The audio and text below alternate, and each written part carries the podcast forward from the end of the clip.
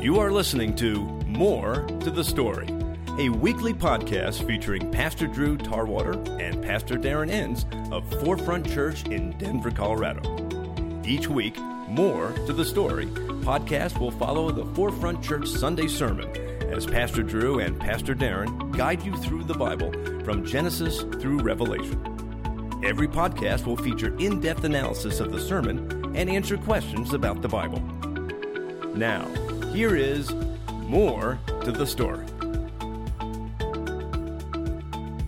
Welcome to this week's edition, week six, as we continue to move through the Bible. I'm Mike Caines and joined by Pastor Darren, Pastor Drew. How Hey, are you guys. guys today? Good. everybody. Good to No be with Super you. Bowl hangover. Everybody's ready to go on Valentine's Day. Valentine's Day. I'm ready. All right. Well, hey, picked a perfect day to talk about the sermon uh, yesterday. Drew, loved the sermon. Eh, I just I have so many questions for you.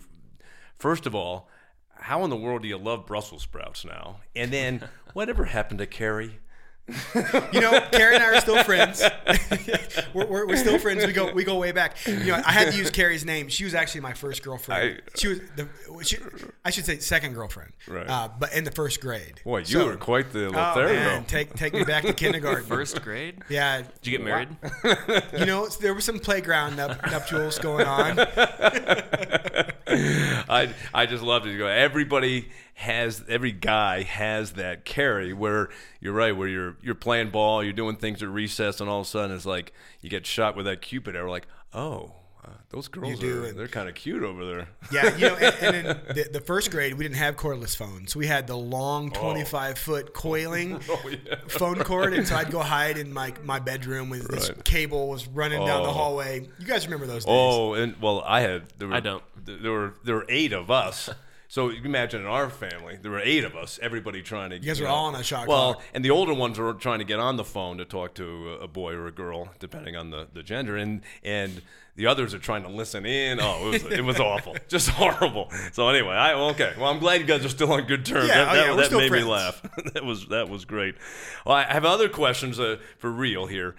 You started out talking, and we're again um, great sermon. Not a lot of verses covered. again, we got we get to the end of uh, Genesis two. Well, we still haven't even gotten. I guess next week we get into the sin. Next week, up, yeah, we get into the fall of man. So we get we get on on your past sermon we, we get uh, the creation of of woman in Eve, and before that you were talking about uh, naming all the animals. Yeah. And my first thought was, is there a way to know how does Adam have a vocabulary at all? How does he have names? Who's besides God?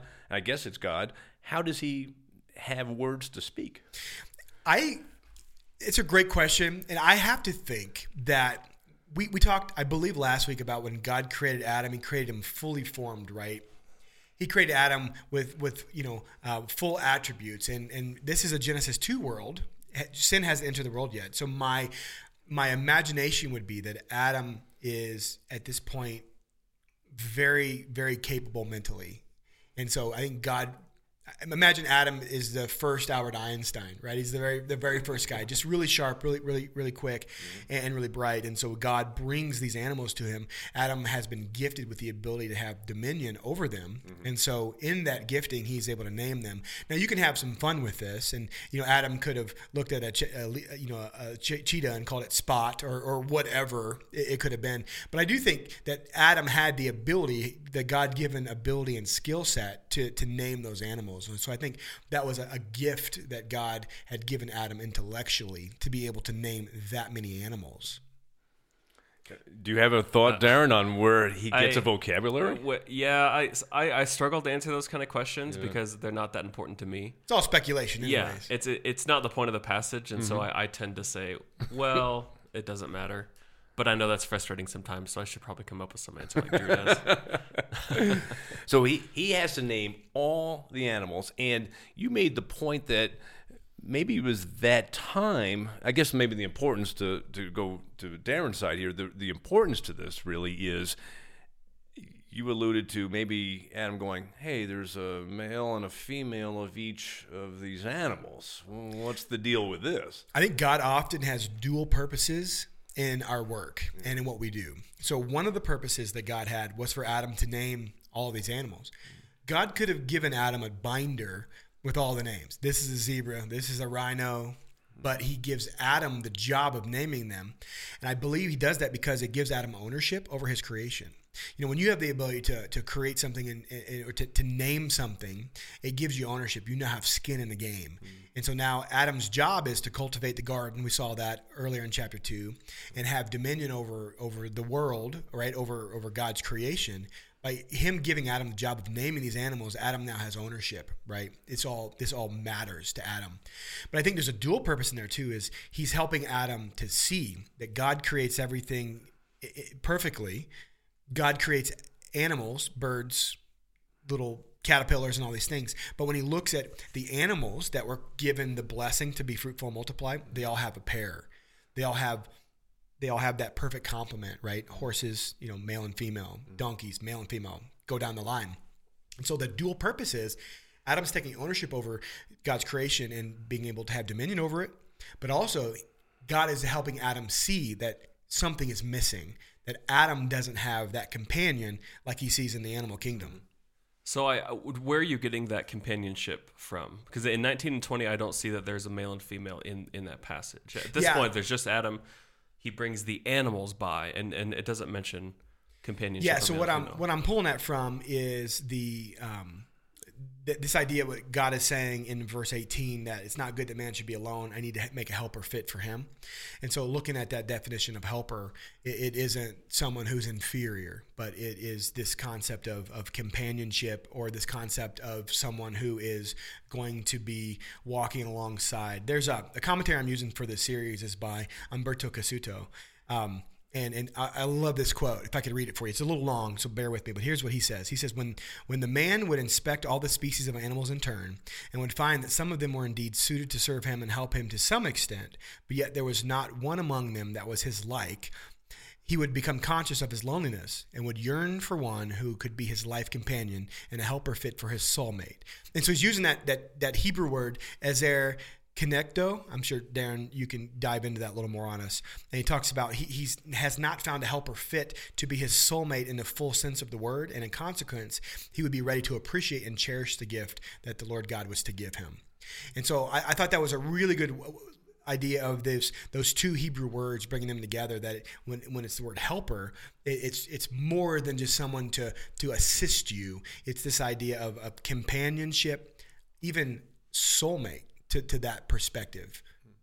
Yeah, so the, the whole phrase "a helper suitable for him" in the Hebrew, as Drew just said, "ezer uh, kenegdo," is um, when when when when ezer is used in, in the most of the Bible, it's talking about God. God is definitely not inferior to humanity. So God helps us, and this is the way that this woman is going to help the man to fulfill to fulfill his mission. Um, and, and then it becomes their mission. Um, and the, the word behind suitable for him um, is is this word. Let me go look at it. Uh, it's neged, which has um, its main sense is opposite or corresponding to. There's a verse where it's used, Ezekiel 40, 23, uh, which uh, uh, Ezekiel is seeing this vision of a, of a, of a new temple. And uh, there's a um, someone, I think it's the Son of Man or some kind of heavenly, heavenly being, is measuring it. And he says, um, in Ezekiel 40 23, he measured from one gate to the opposite one. So from one gate to the opposite, that opposite is this word neged. And so in this passage, I really like a translation that tends more towards um, a counterpart. So a helper suitable for him. I think a better way because that's really been abused by a lot of people to try and make women yes, subordinate. Yeah. And and instead of saying a helper suitable for him, someone to help Adam, to be his assistant. No, that's not what this is. It's it's a counterpart, someone equal to his opposite to fill those things that he cannot do. And so there, it, it's an equal partnership between the, the man and the woman here. And I shared a Tim Keller quote about the definition of marriage. And I, what I love, and I think Darren, you know, you can speak into this, is God sets this up where he, he's saying that exact thing. I do not find someone who's suitable to be the complement to mm-hmm. Adam. Adam has now seen all these animals, zebra, male and female. They have the complement to each other.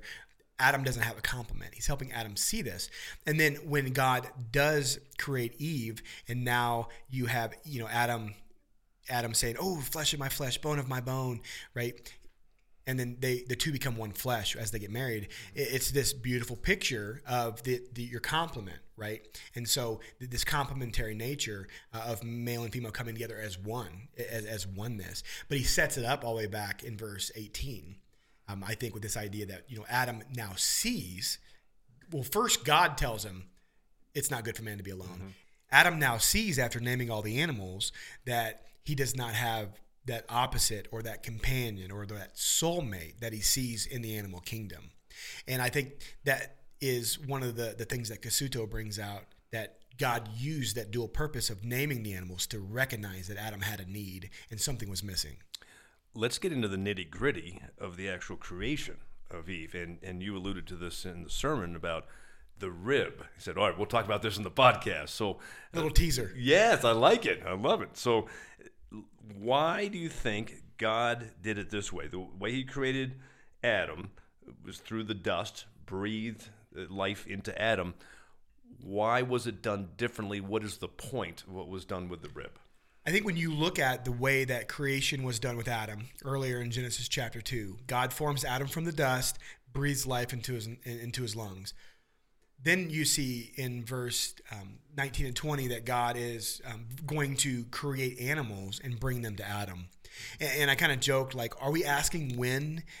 Did God make Adam first? Because we thought in day five and six, God made the animals first. And I think God isn't telling us when. He's now transitioning to tell us how he made the animals. And so he made them from the dust, just like he did Adam. And so Interestingly, though, when he makes Eve, he makes Eve from Adam. So he doesn't go back to the dust. He goes and he actually makes Eve from Adam, takes a rib from Adam. I'll let Darren have some fun with this in a second. From Adam and creates Eve. And I think what God is showing us is the um, again that complementary nature that that that man and women are, are one, and that's why marriage is this beautiful picture of oneness, because we, we are um, made from the same you know, God didn't make Eve over here and make Adam over here, and they just happened to find each other and they liked each other. God made Eve from Adam, eh, which is identifying uh, this intimate relationship, and I think it drives that concept of like true companionship. Yeah. So as far as the rib goes, um, I believe that the first time you know this was really translated was the King James Bible. That was the the biggest English translation at the time. And um, the word elah here for rib, uh, usually in other places, in fact, I might be so bold as to say every other place, um, there are 41 occurrences. It's almost always translated as side. So there's only two occurrences here at the beginning in verse 21 22 where it says the rib. God takes the rib. Everywhere else, it, it does mean side. Um, and so I'm really intrigued by this. Mm-hmm. Like, so so what are the implications of that not meaning a rib? Like, so it's not this little piece of the man um, by the way, women and men have the same amount of ribs. So that's a that's a, a, a wives' tale. Yes, it is it's, a wives' thieves' tale. Right. Just yeah, right. stop that. Um, look it up for yourself, please. Boy, that I, I isn't that funny? How I I believed that my whole life until you just said that. No, it's one of those things. That, well, the Bible says. Well, we need to it learn to read the Bible. It doesn't say that. It, yeah. And even so, like it, their sons would have been born with the same amount of ribs. If like Adam might have been missing one, who knows? But it's not. The point is, I don't think it's rib. I think it's side. So this gets into a discussion of okay, when does this word Adam start to be translated as a personal being instead of more of the representative? Because in in chapter one, it's definitely more of the representative. And so, well, when does that happen? In, in two, verse four, five, and six. Um, and and when does that happen? Because if um, if if it's a person and then you you take the rib out of this person and you create a, a second person, the woman, um, then yeah, that person might have one less rib. But if if it's the side and it's more of, a representative, if you take a side of a human, it, what if you like took part of that person, as Drew said in his sermon, you just took part of of the Adam, the human, and then you created another human from the part of the human, and now you have two humans you you have a you have a man Adam and you have the woman or you have Ish and Isha you have man and woman Um, and it's really nice later on that that Hebrew phrase ish and isha is conserved in our English word for man and woman. So man is included in, in the woman, just like the ish is included in isha. The same letters are there. So it, it's kind of a fun thing that that stays in our English language. So I'm really intrigued by this this thing of like splitting the human in half and creating man and woman. He- The man was already there. Adam Ish was already there. Um, but but Isha then from out out of I think it, there's imagery God wants us to take away. God could have used anything, right? I mean, He created Adam from dirt, right? From the dirt of the ground, from stardust. He could have created Eve from uh, the brain, or the eye, or the ear, or, or anything. But He chose to to say side. Which, like Darren says, you know, out of 41 times, it's only used twice. The mean rib, and that's right here. Everything else is is side. Mm-hmm. And so there's an imagery that God wants us to take away. So let me look at Cassuto again because I think he he hits this right. This really helped me kind of shape what I talked about yesterday. He said this: just as the rib is found at the side of the man and is attached to him, even so the good wife, the rib of her husband, stands at his side to be his helper counterpart, and her soul is bound up with his. And so Cassuto says that this picture of the rib or of the side is just is demonstrating how husband and wife are to be side to side. That that life is meant for them to be um, complementary opposites together, but they're connected side to side. And so I think when God says side and rib, He's just presenting this this imagery to us that that as men, our wives are are next to us. They are on our side. They are equal with us. They're not standing behind us. They're not trailing behind us, pulling the wagon with little ones. I mean, they are ne- next to us. Cooking and cleaning. Go- Oh, but but but I'll, I'll say the same for for women. Like we're three dudes, and so we don't sometimes have a female perspective. But for women, your husband is the same. He's there side by side with you, Right. doing life. We talk about that because we're just men in this room. But it, it's also the the equal thing for for women too. That your husbands are right there side by side. And imagine you're an ancient an ancient Near East reader. I know we keep bringing it back to context, but this would have blown their mind because they would have understood this. They came from a culture that women had their place, right? Right. Women were for childbearing, and uh, women were for the home, and God right there is elevating women to the level of man in value in God's eyes and saying that Eve was made from Adam, Eve is made from Adam's side. They are side by side now in importance. And and then he goes on in the marriage picture and says you leave your family, mm-hmm. right? Mm-hmm. Not disown your family, but you move out of your dad and mom's house and now you and your wife start your own family. In ancient Near East culture, that would have blown their minds because it was all about the, the guy because he was the one that could work and he was the one that could hold position in culture. And so God is elevating from day one. God is saying, My plan for the world is for man and woman to walk side by side. And so it's this beautiful picture that I think we we kind of lose a little bit in context that that really would have stirred up a lot of discussion and um, in that Hebrew culture at the time. Yeah, because what happened in that culture was that the wife actually left her family and, and joined the man, right? right. So it, what actually happened is not what is what is said is good in this phrase. And I want to say one more thing about this. Um, I had someone come up and, and talk to me who comes to my Bible study on Thursday nights, and and she she was reading this and she discovered in 24 that wait there are no parents yet. It's just Adam and Eve. It's just the woman Right. and, and the man. And so, who in the world is this talking to in verse 24? That is why a man leaves his father and mother and is united to his wife, and they become one flesh. Like, there's no father and mothers. Yeah. So, who in the world is this? It's so good. and it's like, yes, this is one of those editorial comments mm-hmm. that people later who are reading this, that's for them. Mm-hmm. That may have not been part of this original narrative, but that's like mm-hmm. one of them, one of the, the the things to draw out of of this sentence, and that's that's not part of the original story. That's something for us to read and imagine a- an an ancient Israelite hearing this and like, hey, this is for you. This is what one thing you're supposed to learn from this, and she noticed that. Yes, So we're reading that- the Bible closely. That's a great comment, Darren. I love that. Think of this.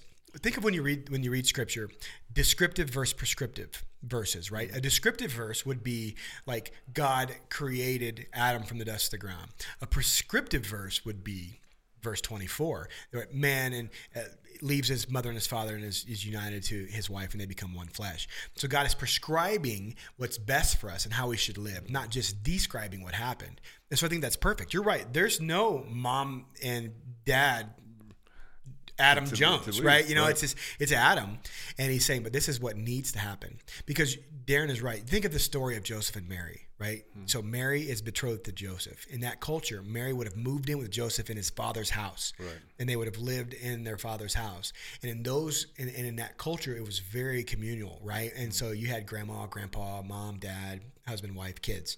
And so God is saying, actually, the picture is whatever your living arrangement is, that you and your wife now become one family. You are now one flesh. And it would have, as Darren mentioned, been very countercultural to the way that the Hebrews would have grown up. I was thinking though when you were talking about just now how there was no father and mother for for Adam to leave and for Eve. I was going, okay, he's he had Adam asleep. He wakes up and he, here's this woman that's there, and they're not wearing any clothes. Do you think does God then have the talk with Adam? does, does he go, all right, I want you to be fruitful and multiply.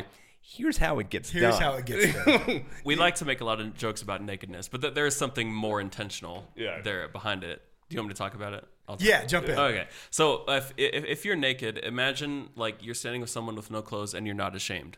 Like that'd be a pretty bold thing to do. We're probably not going to do that. I encourage you to not do that. But Next um, Sunday, we want everyone no, to no, come no. to church. We missed it. Yesterday was Valentine's Day Sunday. oh jeez. Um, so anyway, the, this nakedness is a representation of you are everything about yourself is fully open. You, Like Adam and Eve, the the woman and and the man knew each other completely. Everything about them was exposed to each other. Exposed. Right. Everything about their personality, their body, their physical, emotional, all the stuff, their spirituality, and in the same way with God. And then the key is that they felt no shame. So, Drew, stop me if you want me to to stop before I get into the next verse. Well, just really quickly, stopped- I he stopped me. I stopped you. I stopped you. And, and, and, and don't let me rain on your parade because you may talk about this, but there is the prescriptive nature of marriage that God wants to convey, in that it's the the husband and the wife. Adam and Eve were naked; they felt no shame.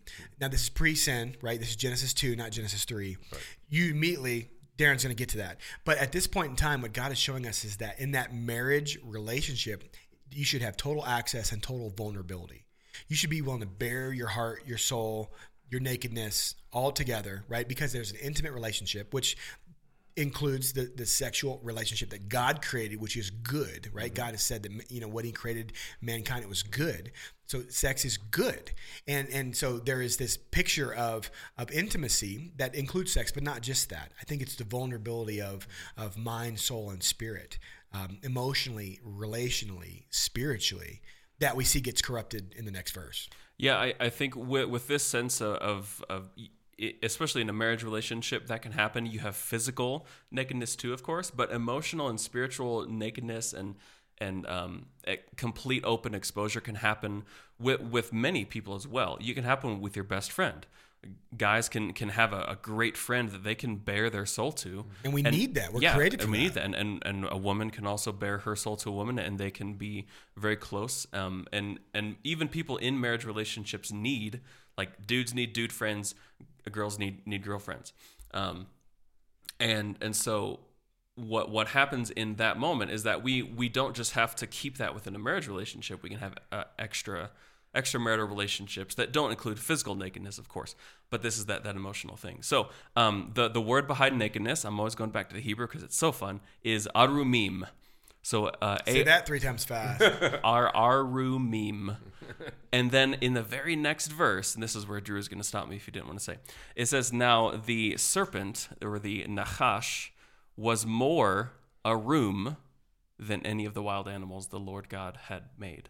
So it's it it completely like se- uh, seals these, these stories together that the the ish and the isha, the man and the woman, were both arumim and they felt no shame. But here's this other animal, this snake, the serpent, who is more arum than any other beast of the field. So hang on, something's the, the tension is rising. And that's coming next week. happening. Right? It's coming Ne- next week. sermon. Yep. Well, we- we got to talk about the marriage part of things, and we, we can go in s- several different directions here. I, uh, I wanted, I think we're going to run out of time, but I want to talk about why marriage, maybe we'll do this next week, why marriage is so important to God here on earth, yet there's not going to be marriage in heaven, right? Right. And I don't know whether that's because you're not making more kids. I don't know. Maybe we can explore that down the road. But um, you spent a lot of time in your sermon on Sunday talking about why marriage is so important.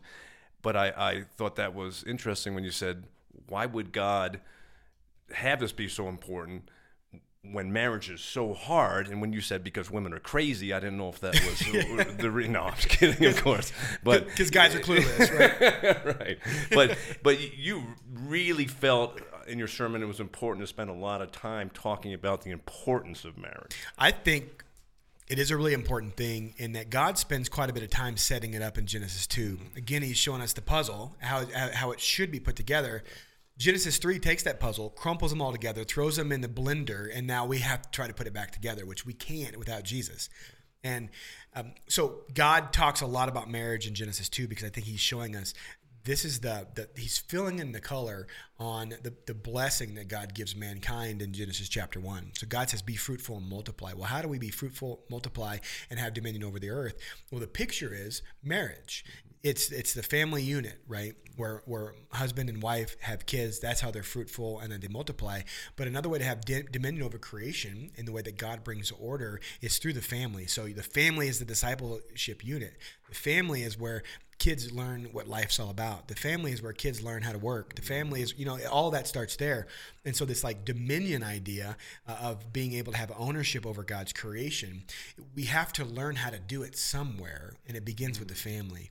So I think God is prescribing His plan for humanity, and, and what's interesting now.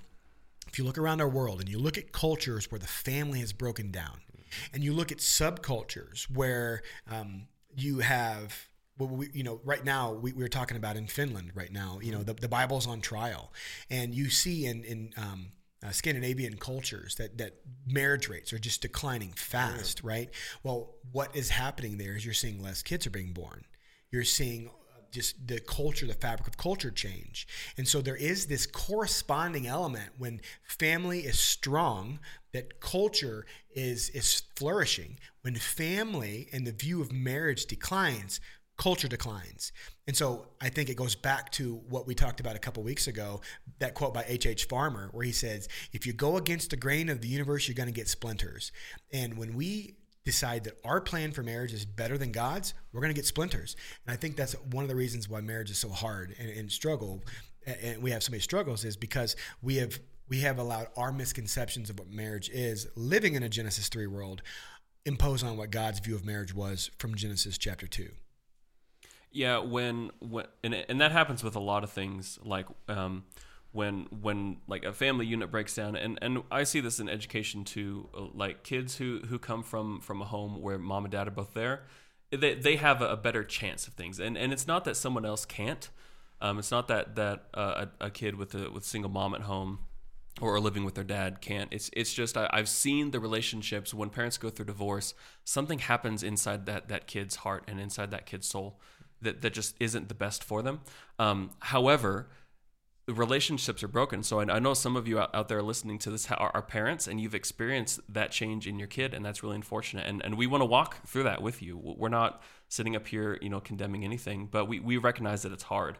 Um, and, and that relationships just, just break apart in the sinful world. And yet we still want to try to do our best to preserve what we can. And it's not just living together because I, I, I you talk about the Scandinavian countries, and I know uh, I've dealt a lot with people from Canada and other countries in, in, a job that I had, and the marriage there was not. They felt there was nothing wrong with just living together, and they would have quote unquote a family, but not be married. How important is it to from God because they didn't have lawyers back there, and you weren't signing marriage certificates, so. What's the difference? It's a great question let's be honest, we live in a, in a broken world, right? So relationships are hard, as Darren just mentioned. And people listening to this podcast are going to be on this, there's a wide range of, of different experiences with marriage, right? And so, you know, we're not, we're not saying that any of this is easy. it's all difficult, especially when you're dealing with another person. It's just a difficult relationship. But I think it gets back to what God says is best for us and God's pattern. So, can you have a, a great relationship with someone if you're not married? You can, right? I, I think you can. And, and and are there examples of families where maybe mom and dad never officially got married, but ra- raised their kids and everybody grew up and was able to, to have good lives? I think there's plenty of examples of that. But I do think there's a level of, of commitment that God wants us to make towards one another. This oneness is you, you see that really clearly pictured in verse 24 they shall become one flesh right? That idea of oneness. And and so when you commit to marriage there's a oneness that takes place. Mm-hmm. It's no longer me but we. And i think that's god's pattern for us in life. It's like this, this is a really bad example but it's like this. Can you live to be 100 years old if you only eat Chinese buffet every day for lunch, or you eat queso and chips every How meal. about for you if you had ribs and barbecue Yeah, every if you day? eat barbecue ribs, can you live to be 100? You can. Would your chances of living to 100 be better if you ate Right. really healthy, no antibiotic grown chicken Mm-hmm. and a salad every day? Absolutely. Which one's better for you? Eating healthier, right? And so I think the idea of with marriage is a bad example, I know, but with marriage, God's plan for us to flourish is to be one with our spouse because the chances of us being able to follow God's plan are going to be higher there. Can we succeed the other way? I think there are examples that you can, but God would say that's not my prescrip- prescriptive plan for your life. Uh, disclaimer: No chicken you've ever eaten in your life has had antibiotics. I'm a farmer, so I need to say that. Okay. That's been a law. It, like you, you can't have ever had antibiotics in your chicken that went to the slaughterhouse. Just th- I've they started two things today. they, it- No- they started advertising it, and now all of a sudden society thinks that farmers are horrible. Not true.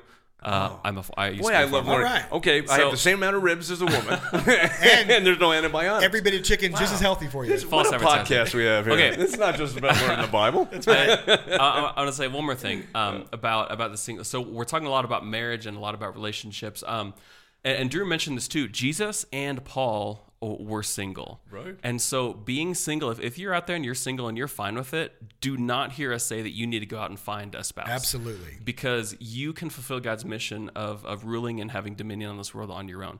Because I know that there are people in our church who are single and have chosen to be single, and that's awesome. You can do a, a lot of cool thing. things. Yeah. So so don't don't hear us say that you if, if you're single you're missing something. You're not. You can have a relationship with your creator just the same same as I can. My spouse does not complete me. And, and Only my- Jesus completes us. Yes. I thought that was Tom Cruise in, that, in the movie.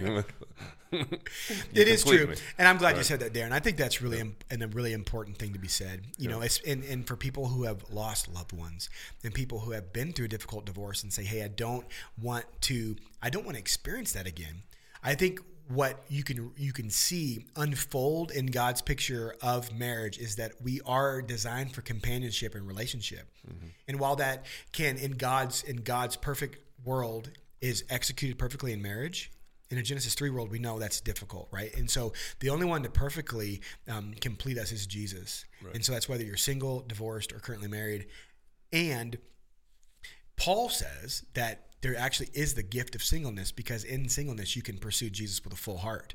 And so depending upon on where you are in life, God is with you. God is, is loves you and God's and God is going to be guiding you. Um, so so yeah, please don't take a misconception that, that we're saying that there's only you know it, you have to fit into this little box. But I think it is important that we look back and see that the way God created the world to work was deep, intimate companionship. But you can find elements of that in friendships and, and community groups. But ultimately, in a in a broken world, it's Jesus that completes us. But where it gets a little tricky is I maybe this was just my uh, Baptist mother saying, "Better to marry than to burn," meaning if you want to be intimate, you better get married. So now you start getting into some tricky Yeah. areas there. Paul so, says that. He doesn't does. If- if right, you- that's yeah. where mom And got it. He's talking specifically to, to males in, Yeah. in one of his letters, like, hey, Right. if you can't control yourself, get married. You need to get Right. married. Yeah, because it's Not good- that marriage fixes your lust, right. but But it but it it creates God's plan for for intimate relationships, Mm-hmm. whereas you can go way off the deep end. So Yep. So guard your heart.